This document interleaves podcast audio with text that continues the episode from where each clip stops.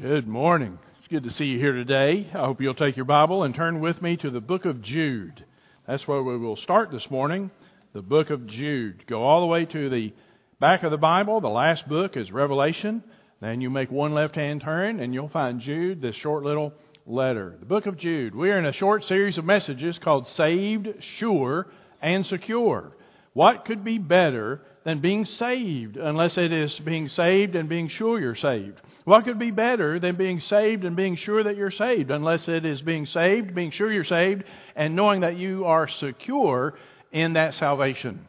Today we come to the question can a saved person ever be lost? Can a saved person ever be lost? We've been working our way toward this question for the last two weeks. You can't really talk about the security of our salvation without understanding the nature of salvation. You can't really talk about the nature of salvation until you understand the nature of lostness. So that's where we started. Just how lost is lost. And we saw, boy, it is worse than we thought. Lost is, is means that we are separated from God, hostile in mind toward God, engaged in evil deeds. We're the enemies of God. The wrath of God abides upon us. We are condemned in our sins, and we are hopeless to do anything about our situation. We are lost, without hope, and without God in the world. Lost is lost. And then we talked about the nature of salvation. What does God do when He saves someone? What does it mean to be saved? And we saw 32 things that God does in the heart and the life of one who repents and believes in the Lord Jesus Christ.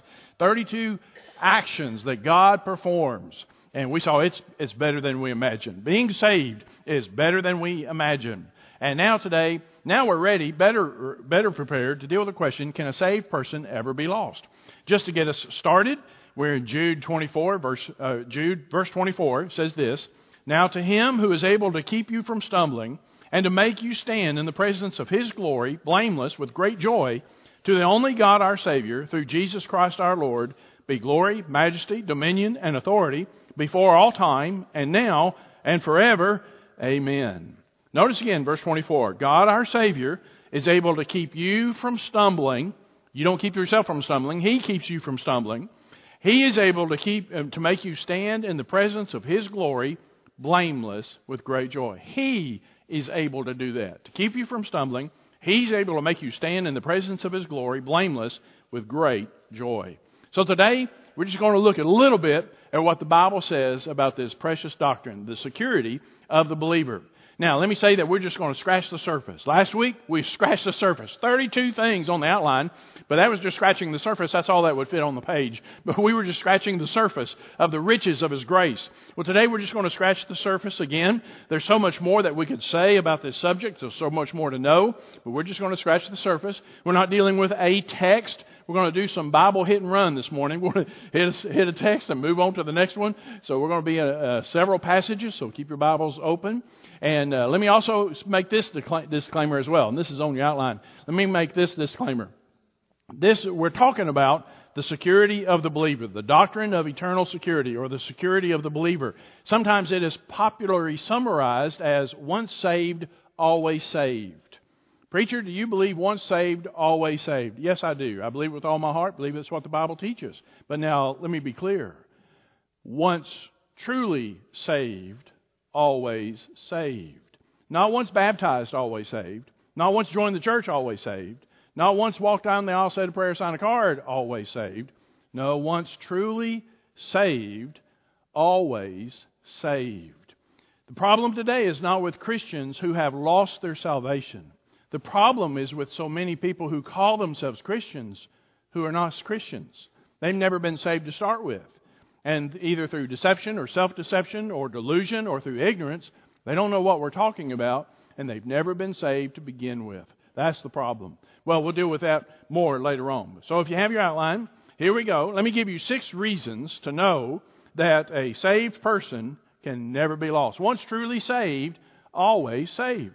Here's the first one the permanent nature of salvation the permanent nature of salvation. Can a saved person ever be lost? No, because of the permanent nature of salvation. And this just takes us back to that whole sermon last week. We saw last Sunday that salvation is not membership in the God club that God may revoke and kick you out if you don't act right. It's not a ticket to heaven that God may refuse to validate if you don't act right. Salvation is a supernatural transformation that God performs in the heart and the life of one who repents and believes on the Lord Jesus Christ. It is a spiritual, eternal, supernatural miracle of the highest order. God changes us. In, in John chapter 1, Paul, uh, John uses the phrase born of God, that we are born, not of the flesh nor the will of man, we are born of God. He uses that phrase a lot in 1 John, that we are born of God. In John 3, Jesus called it being born again, born, uh, uh, born from above. And 1 Peter 1.23 says, You have been born again, not of seed which is perishable, but imperishable. That is through the living and abiding Word of God. We are born again. Being born again is not a decision to live differently. It's not adopting a set of beliefs or behaviors. Again, it is a miracle that God performs and that God changes us. He transforms us. We were one thing, now He makes us into something else. Let me just kind of summarize some of what we saw last week. We saw that we are recreated. If any man be in Christ, he's a new creation. Old things pass away, all things become new. We are recreated. We are regenerated, made alive in Christ. That our old man is crucified with Christ. We receive a new nature. We saw that we are transformed from sinner into saint. We saw that we are justified and made righteous, that the righteousness of Christ is imputed to us. We saw that we are indwelt by the Spirit, that we are sealed by the Spirit, that we are, uh, we saw that we are baptized by the Holy Spirit into the body of Christ. We are adopted as children of God. We saw that we are united with Christ, identified with Him. All of this, I mean, that's just part of the miracle of the new birth. Now, for you to be saved and then lost again means God would have to reverse all of that. So God would have to unregenerate you. He would have to unrecreate you. He would have to, uh, uh, your new nature would have to die, and the old man who was crucified with Christ would have to be resurrected. The righteousness of Christ that was imputed to you would have to be unimputed from you, and then your guilt and your sin would have to be reimputed back to you. You would be transferred back from instead of being in the, in the kingdom of his beloved Son, you'd have to be transferred back into the domain of darkness.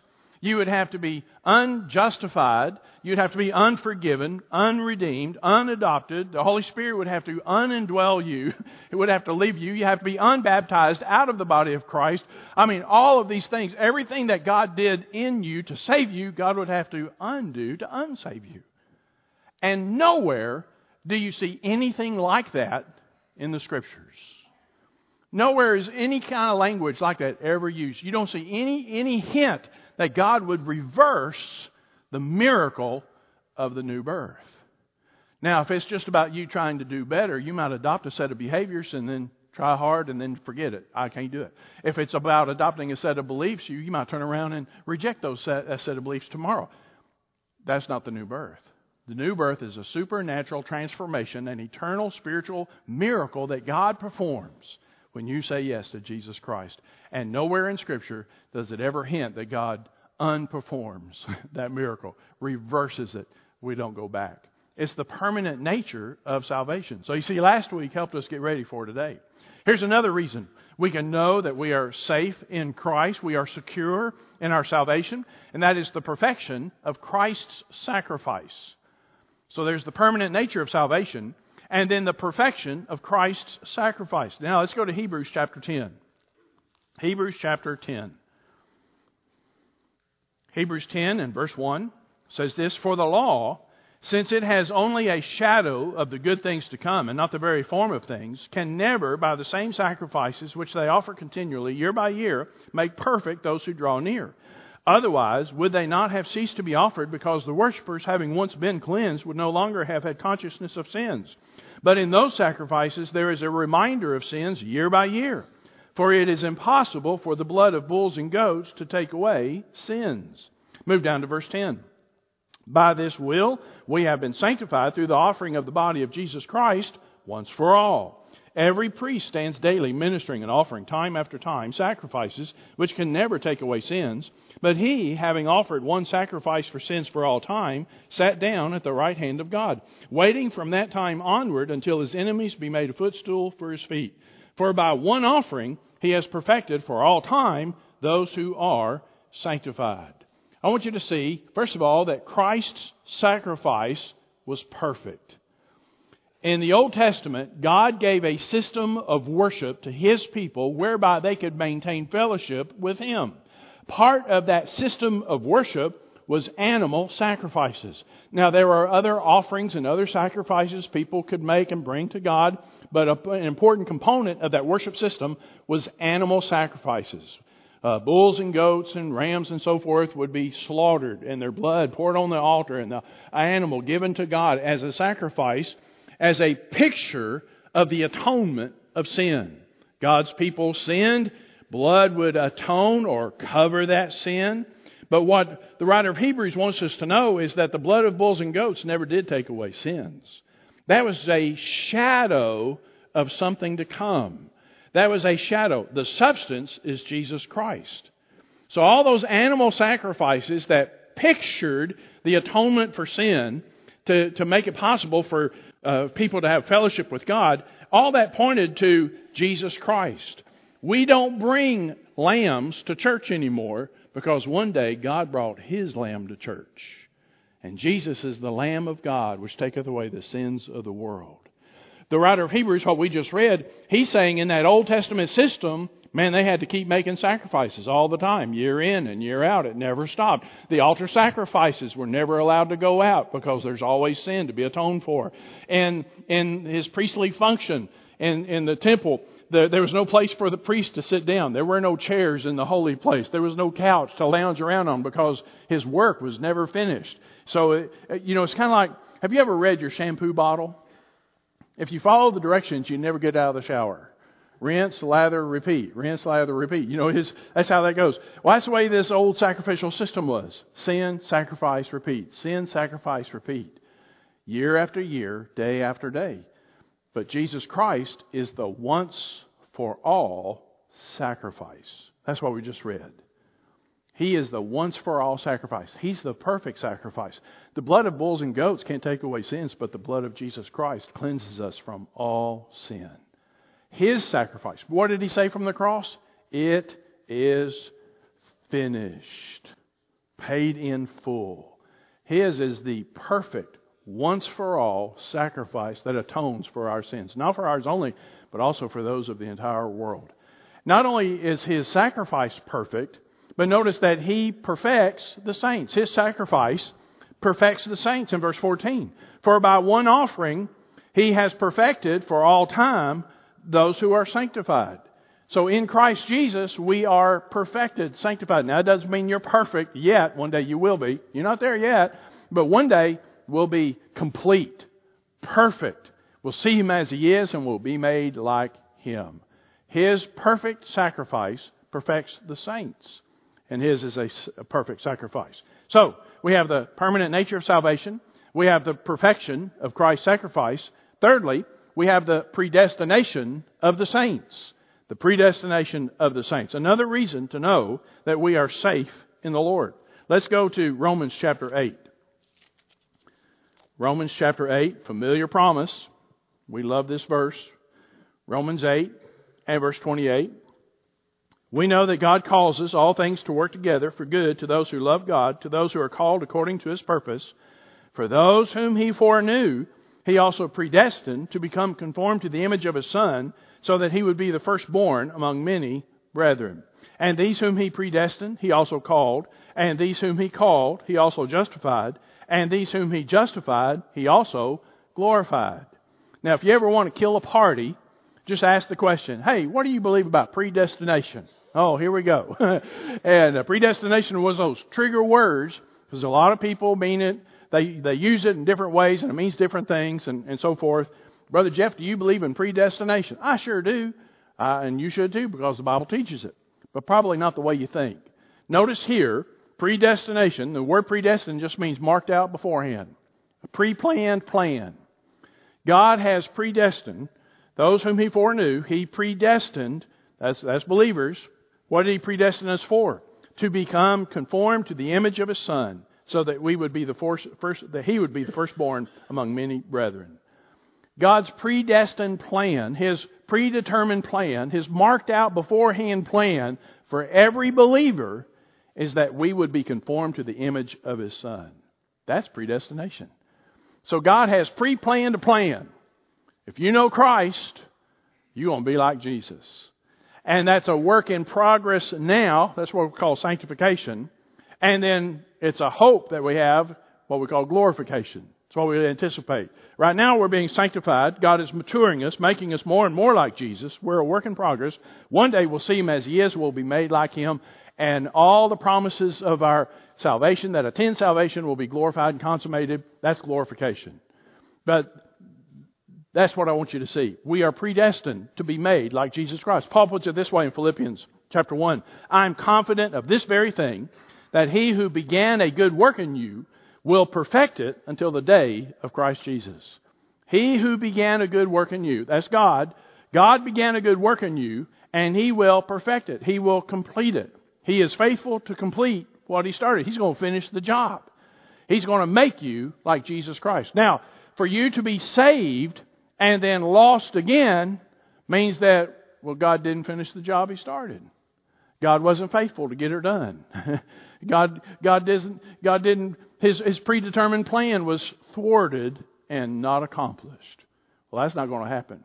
So we know we are secure in Christ because of the predestination of the saints. Here's a fourth reason we are secure in Christ. That's the prayers of the Savior. The prayers of the Savior. Look in verse chapter 7, Hebrews 7 and verse 25. Hebrews 7, 7 25.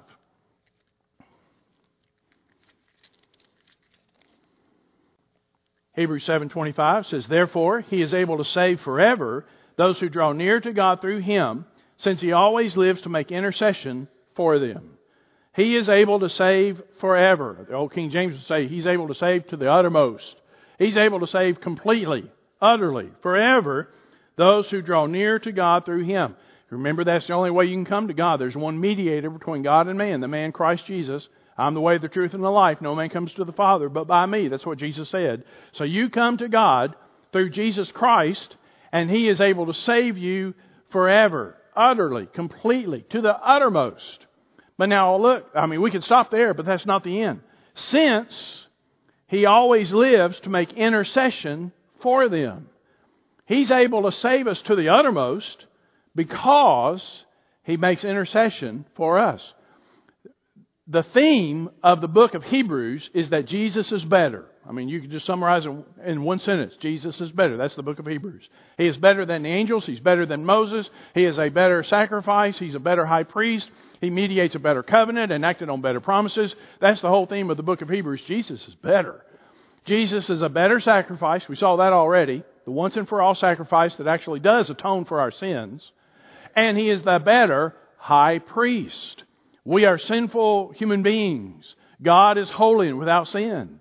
We need a high priest. We need an intermediary. We need a mediator. We need a go between. We can't just waltz up to a holy God, eternal God. We're mortal, sinful human beings. We need a go between. Jesus Christ is the go between. He is our high priest. The definition of a priest, the function of a priest is to represent God to man and represent man to God. Jesus does that. You don't need a human high priest. I'm not your priest. Jesus is our high priest. He's a better high priest, so we come to him. He is such a better high priest, he makes intercession for us, and because he makes intercession for us, he's able to save us for the uttermost. That's his job as a high priest. So he is interceding for us. He's praying for us. Jesus is praying for you. That's good to know, isn't it? He's praying for you.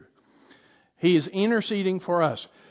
For us to be saved, and then lost means that his prayer was ineffectual. His intercession was ineffective. It was insufficient. It didn't, it didn't get the job done. Might have saved me, but it didn't keep me saved. No, what does it say? He's able to save us completely, eternally, to the uttermost. He's able to save us forever because he's a perfect high priest, ever making intercession for us. There's another reason to believe that we are secure in the Lord, the prayers of the Savior. Number five, the present tense of salvation. The present tense of salvation. Let's go to John chapter 3. John chapter 3. I told you we're going to be doing some scriptural hit and run. John chapter 3 and verse 36.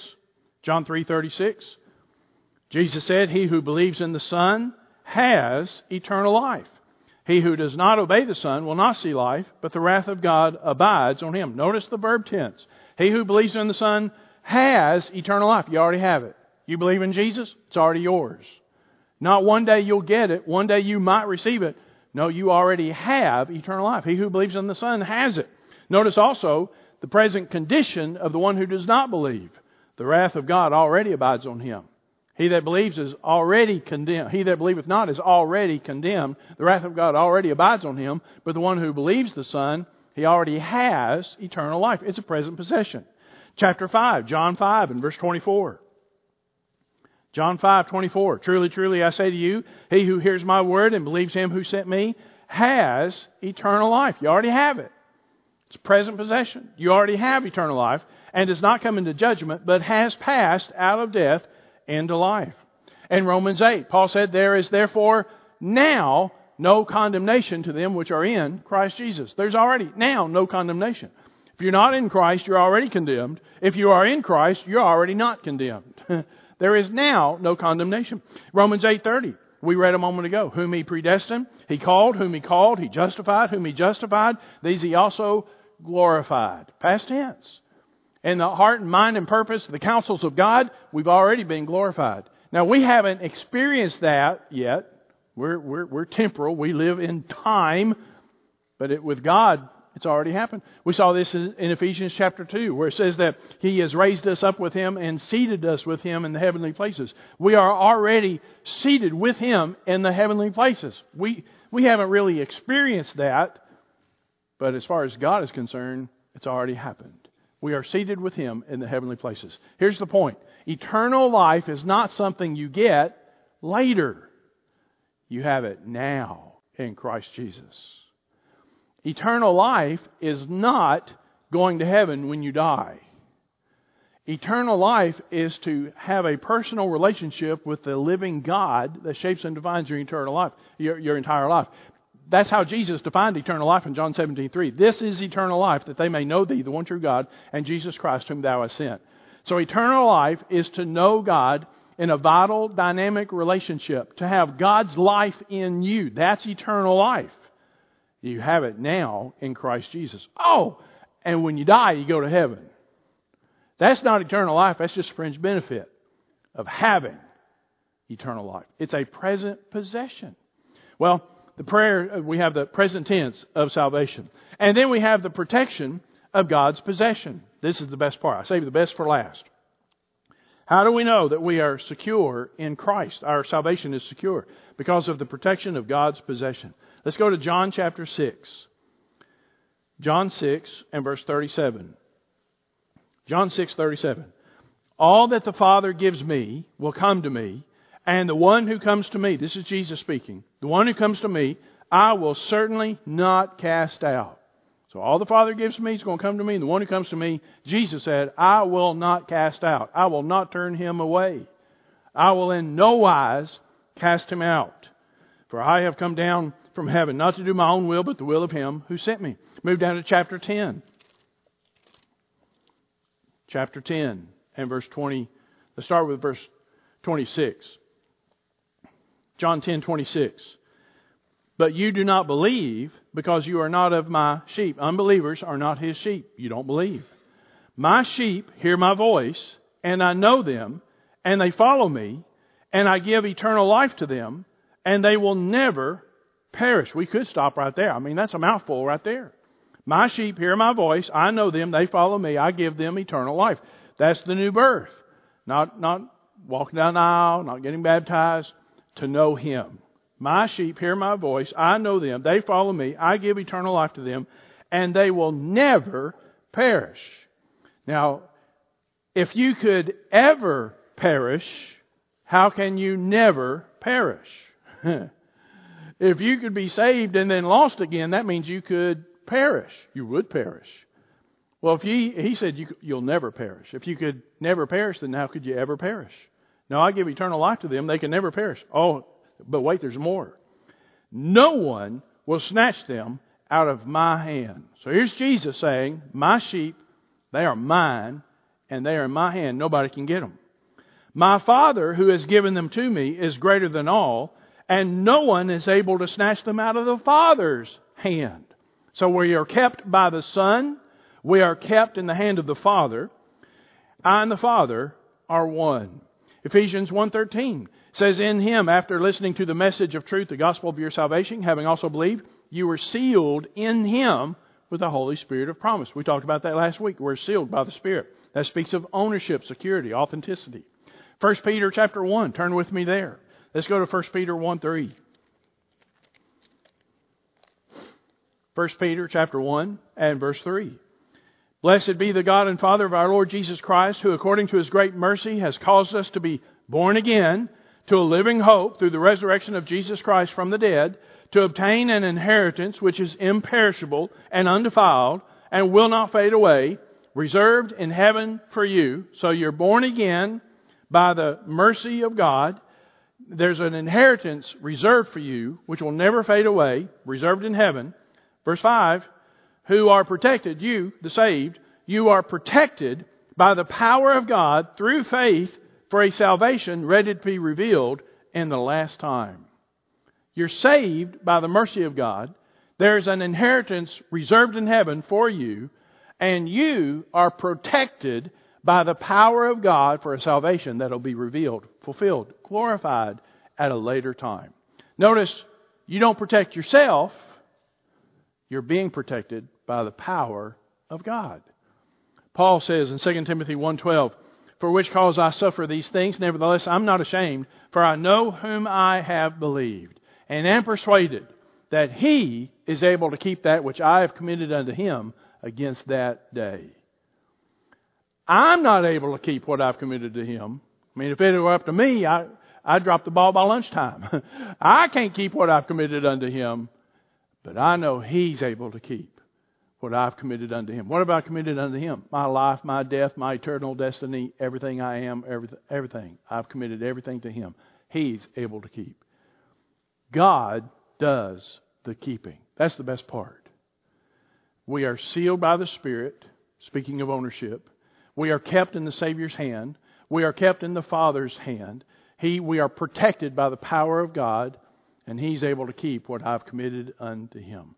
One old preacher said it this way he said, when you get saved, first of all, you are washed in the blood of Jesus Christ. You know, what can wash away my sins? Nothing but the blood of Jesus. You're washed in the blood. And then the righteousness of Christ is imputed to you, so you're wrapped up in the righteousness of Christ. Then you're kept in the Savior's hand. He said, No one can snatch them out of my hand. Not only that, but then you are kept in the Father's hand, and He is greater than all. And then that whole business is sealed by the Holy Spirit of promise. For you to be saved and you to be lost again means that the devil is going to have to violate the seal of the Holy Spirit, pry open the hand of the Father, and He's greater than all. Then He's going to have to pry open the hand of the Son, the Savior. And then He's going to have to get through the righteousness of Christ and waller through the blood of Jesus, and by then the devil would be saved. so you're safe in Christ Jesus. God's protection of His own possession. It's not ours to keep we're protected by His power. You're saved by God's grace and God's power. And the same grace and power that saves you is the same grace and power that keeps you. The protection of God's own possession. Well, those are six reasons to know I can be saved, I can be sure I'm saved, and I can be secure in that salvation. Now, not everyone believes in what we, uh, I just presented to you this morning. Not everyone believes this. We'll talk about some objections to this later on. Before this morning, let me show you why this is so good, why this is so precious.